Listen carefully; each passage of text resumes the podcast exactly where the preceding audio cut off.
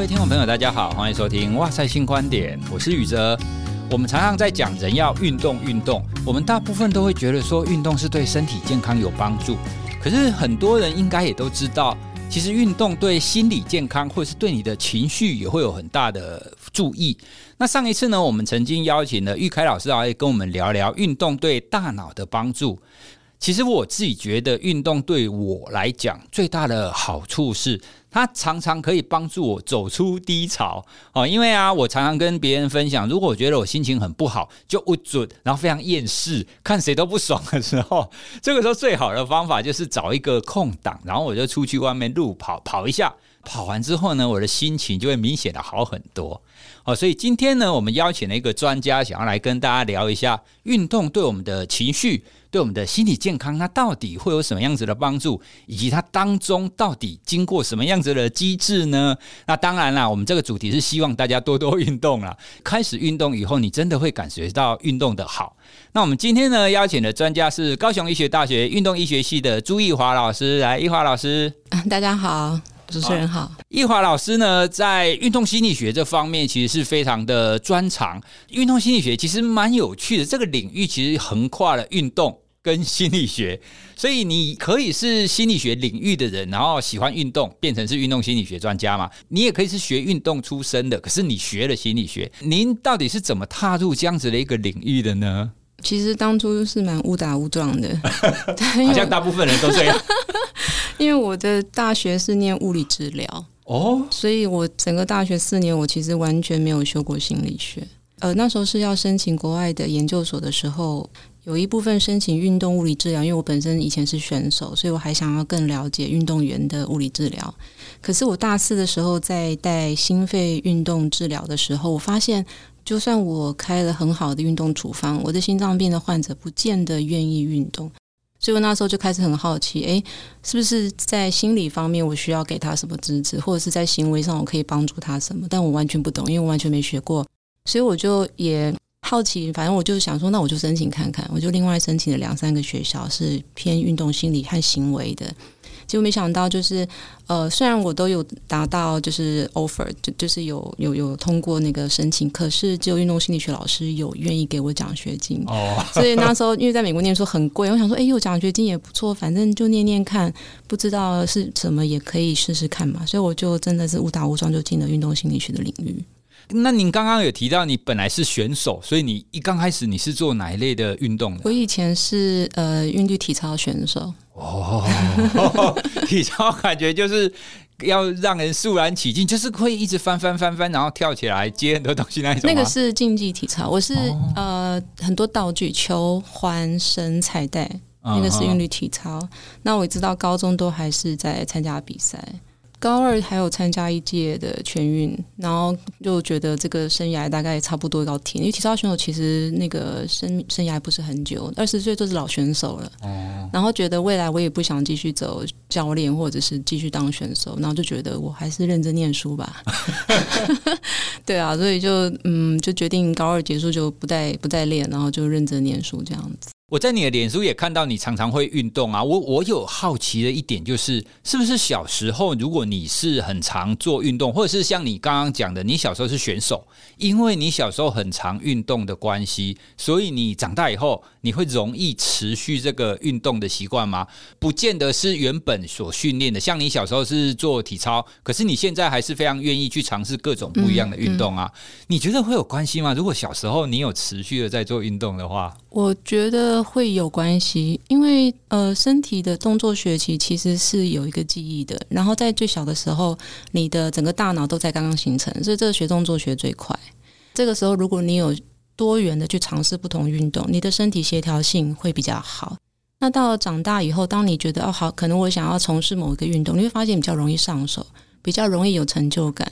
那在心理学就讲了，成就感、自我效能会让你比较有意愿和动机去愿意继续尝试。所以我就会比较变得容易，也比较想要去尝试不同的运动，比较能够维持。哦，所以我现在做运动不容易上手，就是因为小时候没有做锻炼，会会会有一点影响。所以、嗯、呃，我觉得成人要选择性的去去选运动，因为有些运动让你有很容易有挫折感，你是不容易维持的。所以这要牵涉到运动处方这个概念了，对不对？好，那我们先回来，我们今天要聊的主题，因为啊，其实身为一个心理学家，我们当然知道你应该要有非常多的方法来让你的情绪或者让你的心理哈，让你觉得比较安定一点，让你觉得过得比较好一点。那像我一刚开始开场所说的啊，如果你低潮的时候，你可以怎么办呢？那我一直知道，其实运动是一个非常好的一个方式。那您可不可以跟大家稍微简单的介绍一下运动？对于我们的心理健康，它具体而言会有哪一些的帮助呢？嗯、目前最多文献支持的，大概就是对于忧郁的症状，还有焦虑的症状的减缓，然后还有减少它复发，这一点是蛮多文献是支持是有效的。也就是说，如果我们讲的白话一点，如果你觉得忧郁、心考，我我如果是像我刚刚讲的，我觉得很厌世哦，这种情况如果去运动，它就可以很明显的改善吗？在运动完会有一段时间，可能两三个小时，你心情是会好的。可是，一段时间之后，如果原本造成你这些情绪的因还在的话，它还又是很有可能情绪又会再回来。所以，持续运动会变得很重要。但是，单一次就可以开始有一些效果。诶，我稍微厘清一下，刚刚有提到运动，比方说运动对忧郁好了，它的效果好像是分成两个层面。就比如说第一个就是即兴，就是立刻你运动完就可以让你的忧郁可以比较缓解嘛。嗯。可是你缓解完一段时间，你它可能又会忧郁又回来啊。所以也就是说，如果持续运动的话，它就会变成是一个可以长时间帮助一个，比方说一个忧郁症患者，他可以变得比较不忧郁，或者是他忧郁的情况可以改善的一个方法吗？对，是的。可是像我就非常好奇啊，它当中的机制到底是什么？它有蛮多蛮蛮复杂的机制，因为忧郁症，我想就是宇哲老师也很清楚，它其实成因也是不太明确啦，多很很多原因，所以。呃，我们在探讨它可能的原因，大概分生理和心理的机制。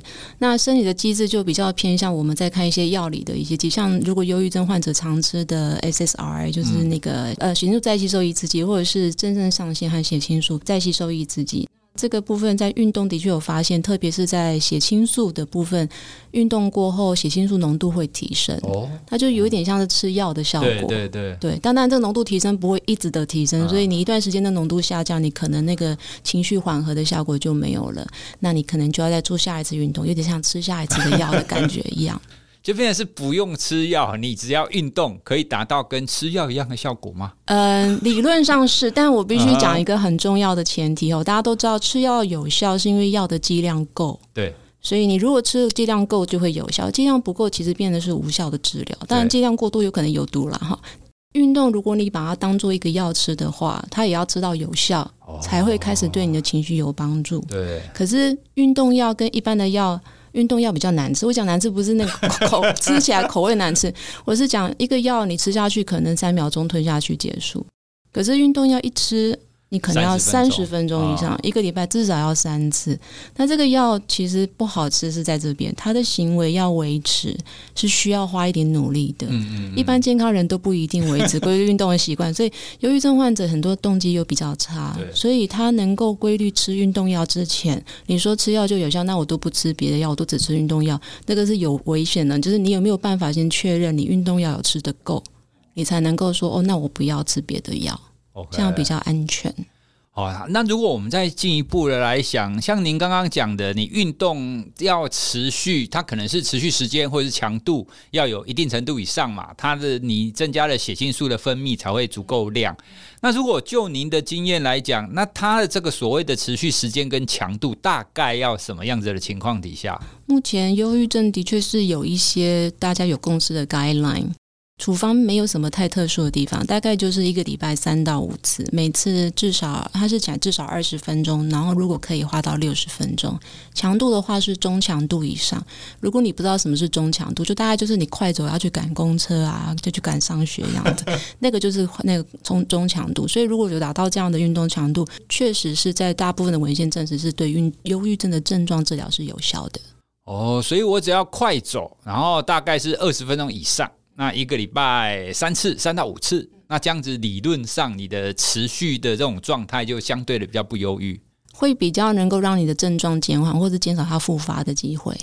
哦，那如果像刚刚有提到忧郁跟焦虑嘛，那如果是焦虑，它也是同样的剂量吗？对，焦虑症比较特别，是因为焦虑症类型很多种，它可能是恐慌症，可能是创伤性压力后症，可能是社交恐惧症，可能是强迫症，所以他的研究在这个部分的运动处方比较没有那么明确的共识，嗯，但基本上大部分的研究都还是。支持就是你如果有达到一般健康人建议的运动量，它对于焦虑症状的减缓和维持，它不要复发也是有帮助的。哦，所以刚刚我们提的就是基本上只要达到一般我们建议的那个运动的量啊，就是每个礼拜三次，然后每次三十分钟，中强度以上，原则上不管你是有忧郁或是有焦虑，它都可以减缓这样子的一个症状喽。对，目前看起来是这样子。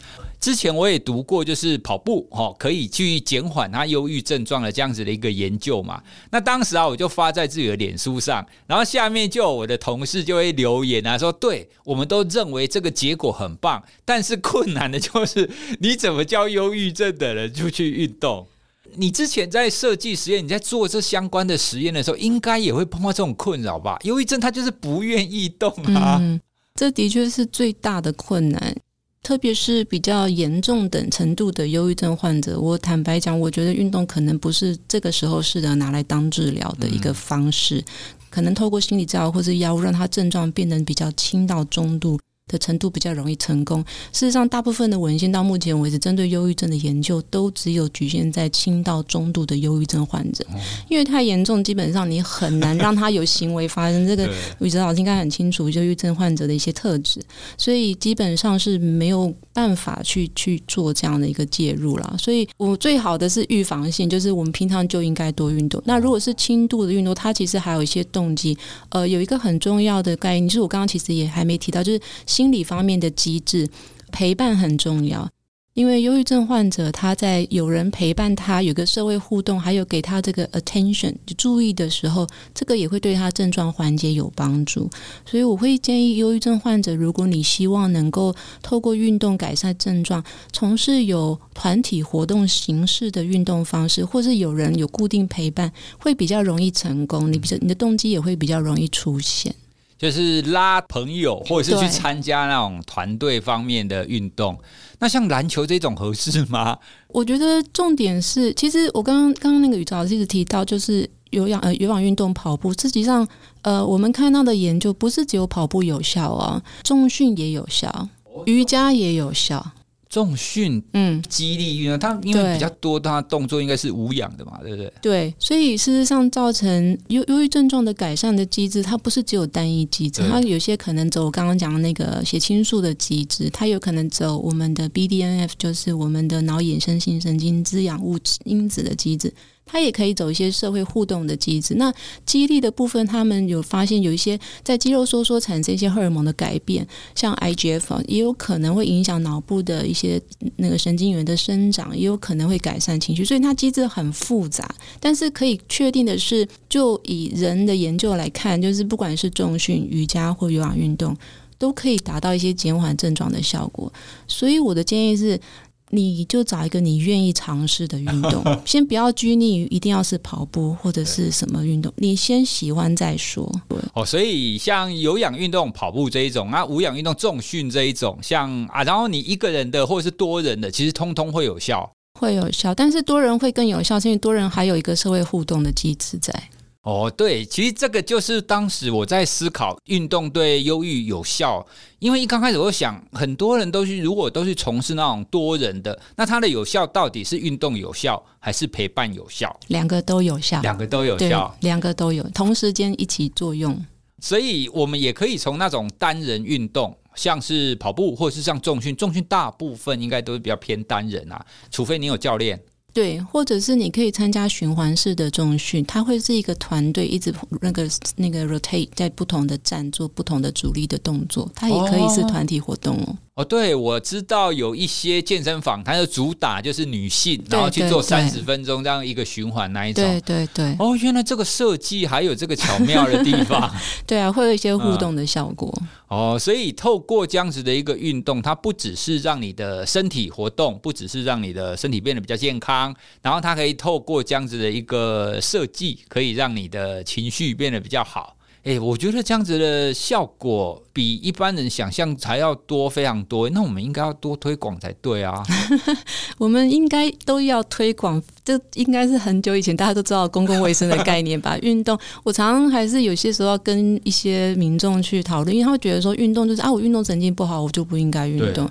嗯、呃，应该讲运动行为是健康的行为。什么是健康的行为？你每天都要刷牙洗脸，对吧？对。你会因为刷牙洗脸神经特别好，所以你去刷牙洗脸。我超会刷。对啊，我今天是刷牙达人，所以我刷。我今天不是洗澡达人，我不洗澡，完全不是。所以今天不会是你的运动神经好，我才去运动。运动不是专属于选手，嗯、运动从来就不是为了让你当选手，应该是每个人都要有的健康行为。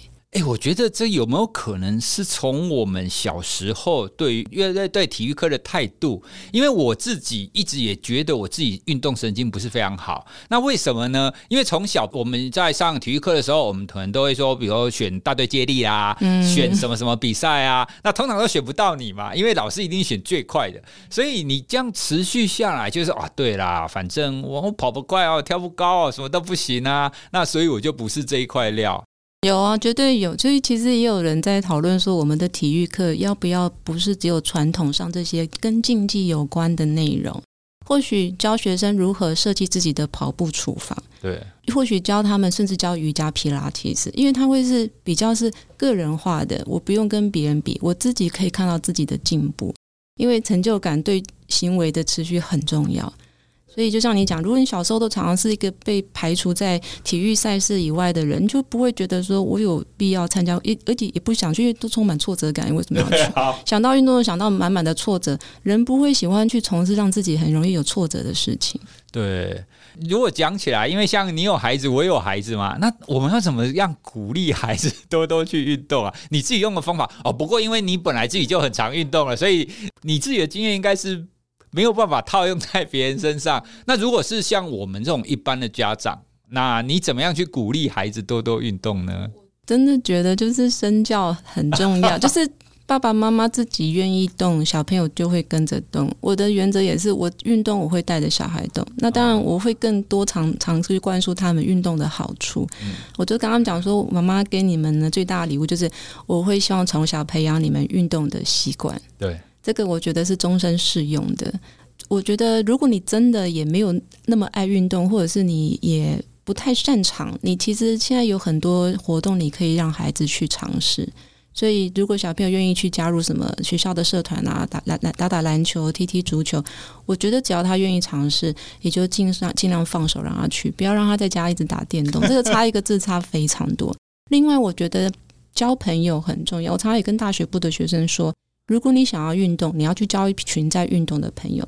那这样，当你想打电的时候，他们会觉得说：打什么电动？先去运动再说。可是反过来，如果你交的朋友都在打电动，你自然而然不会去运动。所以陪伴关系，你要找谁陪很重要。也就是说，如果我不是那一种非常喜欢运动的，那至少你帮你的孩子选择一个合适的一个运动社团，或者是帮他找一些可以一起运动的一个朋友。哎、嗯，这让我想到我，因为我女儿小一嘛，然后她今这个学期她又选了社团，因为学校都会有课后社团。那个时候，我跟我老婆就会刻意去找一定要运动性的社团。当初呢，这个学期我们就相中了一个跆拳道社，嗯，也很好。对，但一刚开始他非常排斥，你知道吗？嗯，因为你看一个小一的女生，她就会觉得说，我是公主娇滴滴的，你叫我去上什么跆拳道？我就会找那个，因为我们之前不是有金牌吗？有那个女女性那个国际赛事的金牌，然后我就说，你看他是不是很帅？那这样子是很厉害，嗯嗯，他看了以后，啊，对，这样子看起来好像很厉害，他就开始自己去想象，所以他这个学期他要同意，就是让我们选，因为我们要帮他选社团的时候，他问问问他嘛，哎，我们选这个好不好？他同意了之后也选上了，那现在他非常喜欢上跆拳道课，哦，很棒哎，对我。我有几次有去观察观察他上跆拳道课的情况，因为去接他的时候他还没下课。我发现啊，其实他们在带小孩子有一个非常重要的是，一刚开始不是要很扎实的要他们学上，而是他要让他喜欢这个活动。哦，所以他们也确实会用很多比较游戏化的方法，那也不会说很严格哈。比方说，哎，来跆拳道，赶快给我跑个五五百公尺，然后正正拳几次，也不会这样。我一刚开始我去看，他们都在玩啊。对，我觉得现在的小朋友跟我们那个时候小朋友学习事物态度已经不太一样，所以现在教练一直在改。就像你讲，用游戏式的方式让他们进到那个情境，然后觉得好玩。好玩其实是让运动会持续一个很重要的一个因素，不管是小孩还是成人还是老年人，其实都是。如果你不享受，其实要刚，特别是刚刚开始对新手来讲，如果他不享受，然后可能运动完又全身肌肉酸痛，都是负面的感受。其实会很难让他想持续啦。觉得对孩子的运动，就是像我们刚刚讲的，他小时候你如果让他有运动习惯的话，他这个是可以让他终身受用的。诶，那特别是现在，我们也觉得运动这件事情，其实不单纯只是让你身体健康。像我现在会非常在意运动，有一个非常重要的，就是因为我知道以后你年纪越来越大之后，你能不能跟现在一样维持正常状态的行走，它会跟你的肌肉、跟你的肌力会。会有很大的关联嘛？你如果现在没有好好的把你的肌肉养成的话，那你老了以后就很容易变成是不良于行，对不对？哎对，那这这方面你们有有没有什么比较好的说辞，或者是比较好的推广的方法，可以跟大家说明说，运动这件事情，除了是现在。它其实对将来整个的人生的帮助都非常的大。我听过很多不同的说法，不过我听到一个说法是说，其实运动就像你要存退休金的概念一样。我们都知道退休金要存，要投资嘛，哈。然后存了这些钱，将来退休后可以好好的享用。可是你忘记在健康这个部分存够的话，你其实是没有足够的健康去享受你退休后的生活。那要存健康，就要有各式各样存的方法。运动是一个很重要、纯健康的方法，饮食也是很重要，好好的睡眠也是很重要。所以你要存钱的同时，也要记得存健康。那运动就是一个很重要的方法。对，所以就是吃动睡，你要吃的营养均衡，那动也也要有适度的动。更重要的是，你好好的睡觉。哦，睡觉太重要了。我还有听到一个说法，就是其实如果你真的要有个有设计一个运动习惯，你也不能固定是，比如说我比较喜欢跑步，你也不能都只有跑步，因为这样子你的肌群的成长就只有固定那一些地方，还有一些核心肌群的部分。这个在你们现在在推动这种成人的运动处方上，是不是有什么比较好的一个建议啊，或者是科学化的建议？嗯，现在美国运动医学会对于成人健康的呃健康成人的运动建议是包含有氧运动、重训和伸展运动的。有氧运动当然也很好，那你单纯只做，你当然就会缺乏你刚刚提到的肌肉量可能会不够，嗯，那可能要额外做重训加强。那柔软度其实也很重要，你有好的柔软度，比较不会弯腰几个东西就拉伤之类的。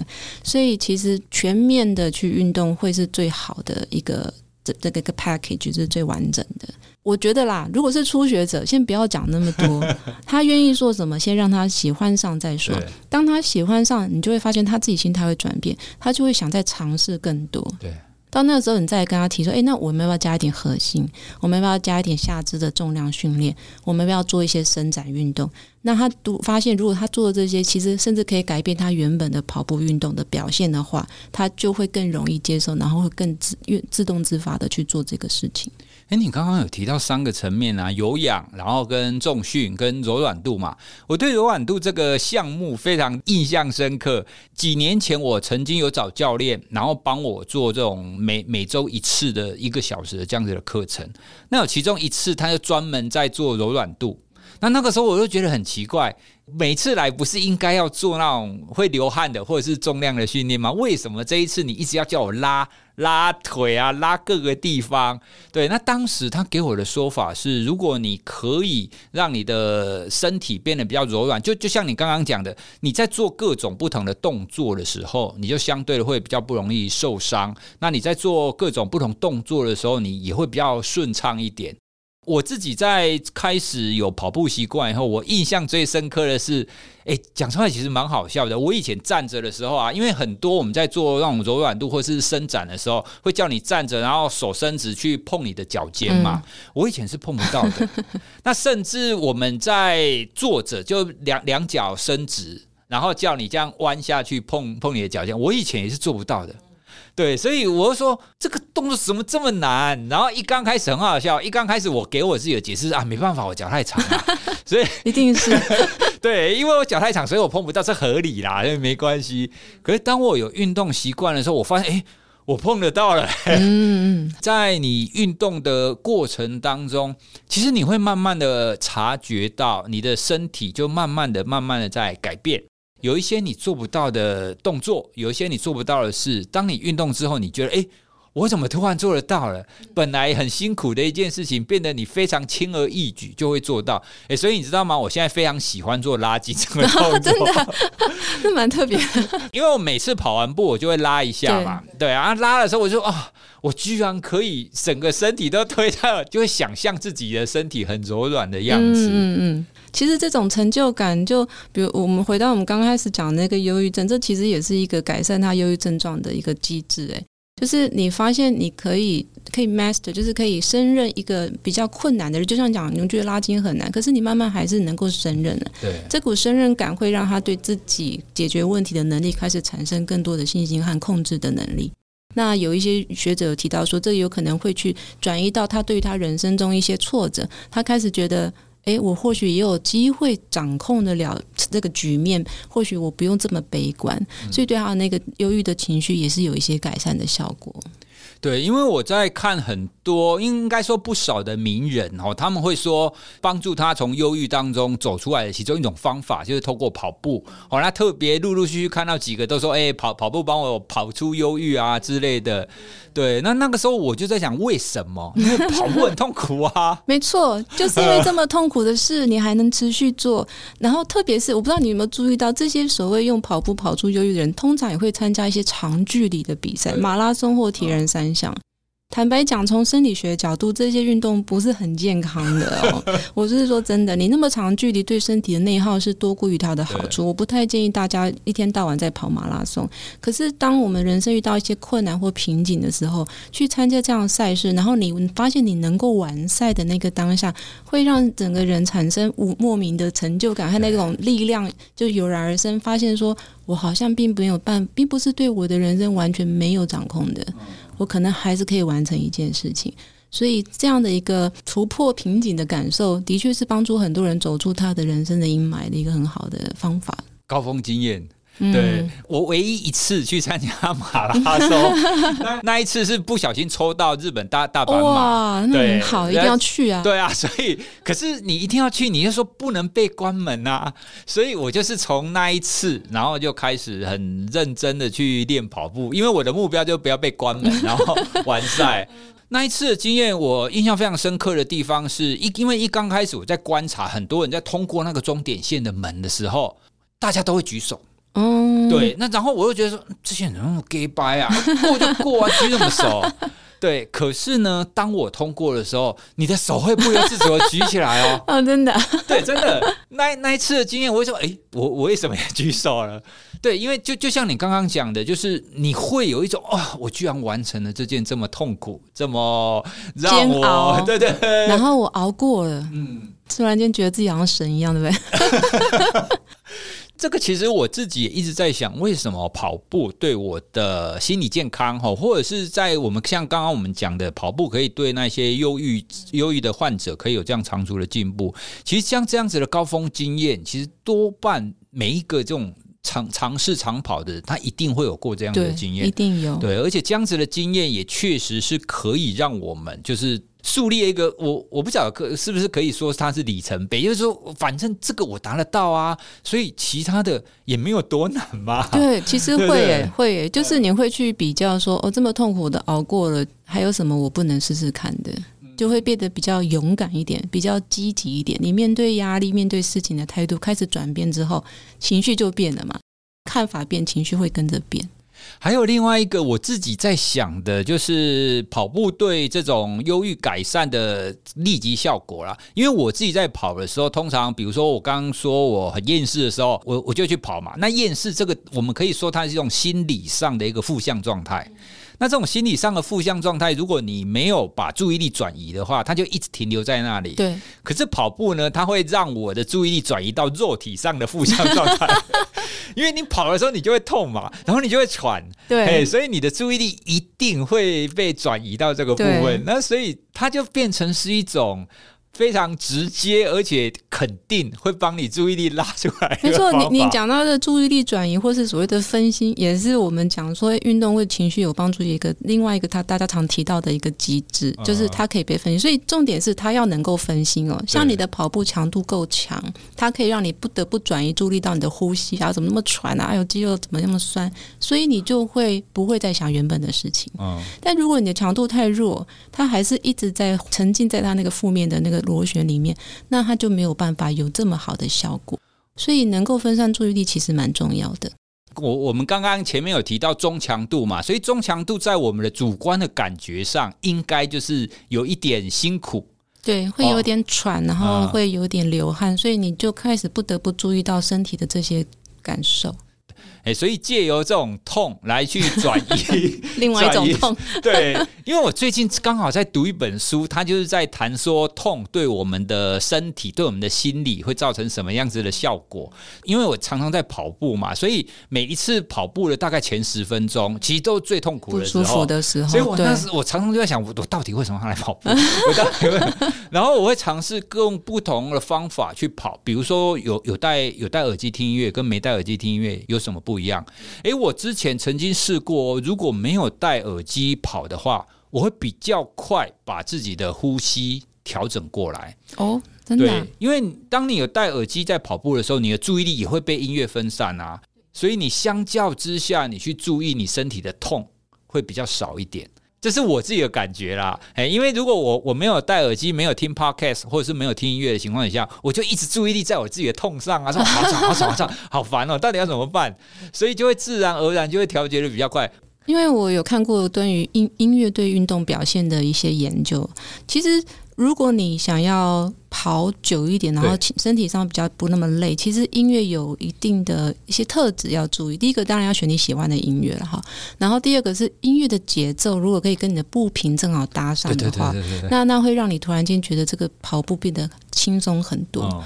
那所以我都会建议，如果你没有办法不感受到痛苦，你又想要分析，那你就是找一个可能快节奏的，然后你喜欢的，然后可以搭配上不平的音乐，那可能可以让你更快的去忽略掉那些不舒服的感觉。然后过了那个不舒服期，其实之后你就觉得哇，我好像都可以一直跑下去，都不会累这样子。对，我也要分跟大家分享我自己以前的一个经验，因为刚刚讲到步频啊，当时我在训练自己跑步的时候，因为教练跟我说你的步频太慢了哦，因为我一刚开始跑步的时候，我步频大概只有一百六到一百七，哎，那教练就说不行，一般好的跑者步频要大概一分钟一百八哦，所以我就说一百八好难哦，那么快啊。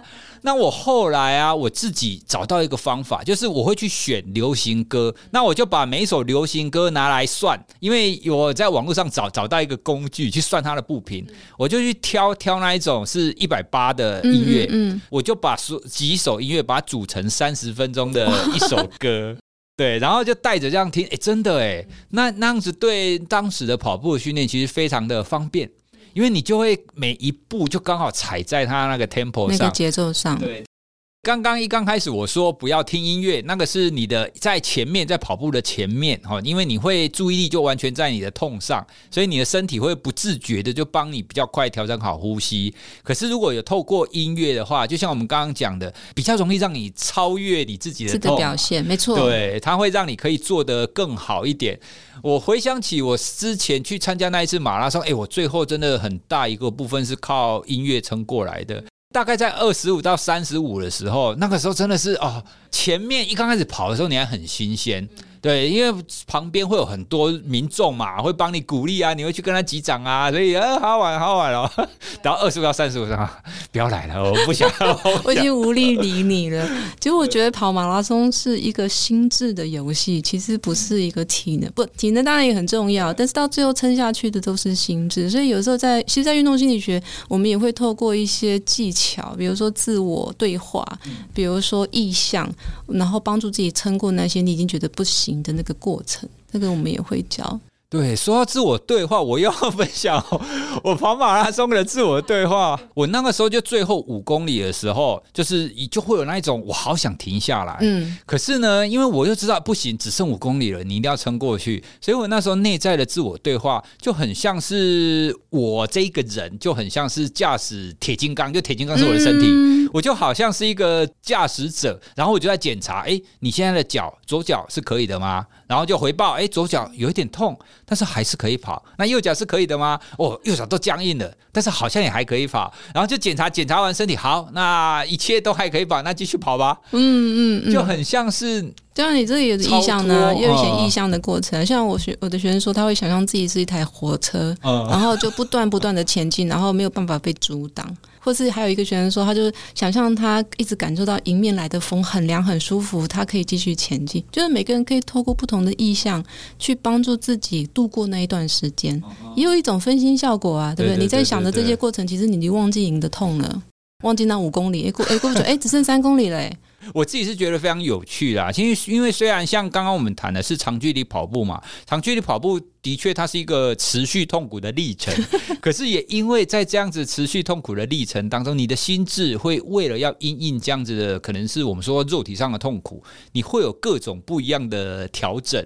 观察到你的心智在这个运动过程当中这个调整，我自己是觉得非常特别，而且我也会觉得这是一种，这是一种成长，因为它等于是在加强你的自我控制，你知道怎么样去调节你自己，而且你发现你调节的成功，对，你有自觉，然后感觉得到，然后你有方法去克服。去跟自己的心理打仗，然后你能够领导他去跨过这个门槛，这也是很重要的心智能力的培养。对啊，所以这其实也是呼应我们前面在聊的，为什么跑步这件事情，它可以帮助那些忧郁症的患者走出来。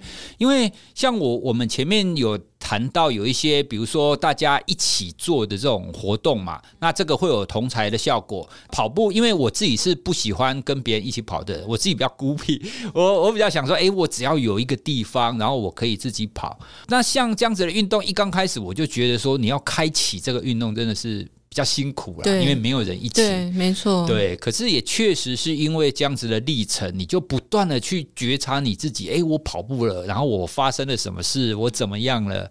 哎，那透过这样子一次一次的去克服自己的那一些关卡哦，你你的确会有一个心理上的怎么讲注意，就是觉得哎，我的确是可以更好的。对，你会有产生这个自信心。嗯，我觉得这股自信心还有。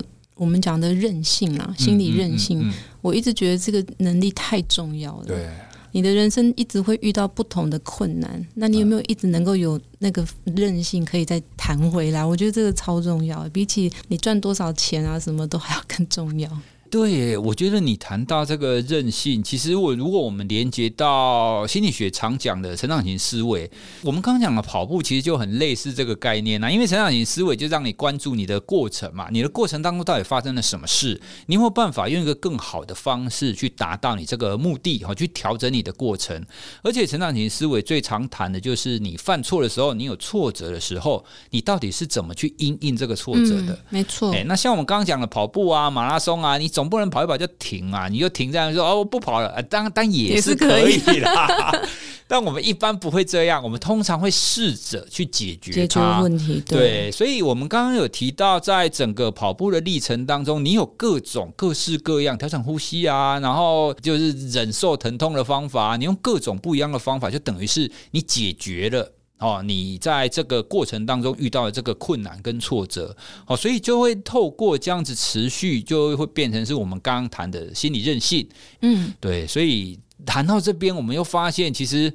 运动这件事情没有我们一刚开始所想的什么解决忧郁啊，或者是缓解忧忧郁，这当然是非常好。但是对一般人来讲，哦，就像比如说我们也没有特别忧郁或特别焦虑，它依然是可以帮助我们的心理素质可以朝向更正向的方面去发展嘛，对不对？嗯，嗯，绝对绝对是。我觉得心理学，我想宇章很清楚，就是过去都是以治疗疾病为取向，现在是以促进健康为取向。正向，就像身体，你没有。病痛你就不运动吗？当然不是嘛！嗯、我可以让身体，就像我讲纯纯健康，我把身体调整到一个更好的状态，因为它一定会退化。那我是不是可以让它有更好、更多的那个那个盈余去让它有慢慢退化的那个、嗯、那个对吧能力，所以心理健康也是啊。我不要等到都已经忧郁的很严重，我才开始来要考虑跑步或运动这件事。我觉得这是很奇怪的事，而是我应该让平常自己就保持在一个比较正能量的状态下。所以偶尔难免都会遇到情绪的问题，至少我遇到，我知道我不会被打倒，我很快可以回来。哎、欸，其实讲到这边，因为上一次啊，我们前几次我们曾经跟一个数学家赖以为，当然是我们在聊那个数学教育啦。他当中有提到，他认为数学是最好培养成长型思维的一种方法，因为数学很容易很很。在你学对对对，他就是说数学的学习过程当中充满了挫折，真的。所以如果你可以度过这个过程的话，那你多半会比较是成长型思维。可是。当我们刚刚在讨论运动的时候，像跑步啊，其实也很像哎，因为不管任何人，你一刚开始跑步，你不可能一刚开始就跑得很好啊。对啊，你任何的运动一刚开始，你一定会遭遇非常多的挫折。那如果你更细致一点，像我们刚刚谈的，你在你在跑步的前十分钟、中间十分钟，你的呼吸、你的整个的生理运动机制是不一样的哦，所以你要调整你的呼吸，调整你的步频，那也会需要去做觉察，然后去找到一个比较好的方法去调整嘛。对啊，所以从这个角度来看的话，其实运动也蛮适合来培养成长型思维的。我觉得是啊，因为我觉得我当选手的这个经历也让我觉得有比较多的心理韧性去克服我。像后来，比如说我在念博士班的时候，我也撞墙了。我也觉得哦，再念不下去太苦了。可是那时候我真的就会回想以前当选手的时候那个时候的训练，就觉得说那样的苦都吃下去了，念博班这到底算什么？所以你突然间觉得那好像也没什么，然后就撑住了。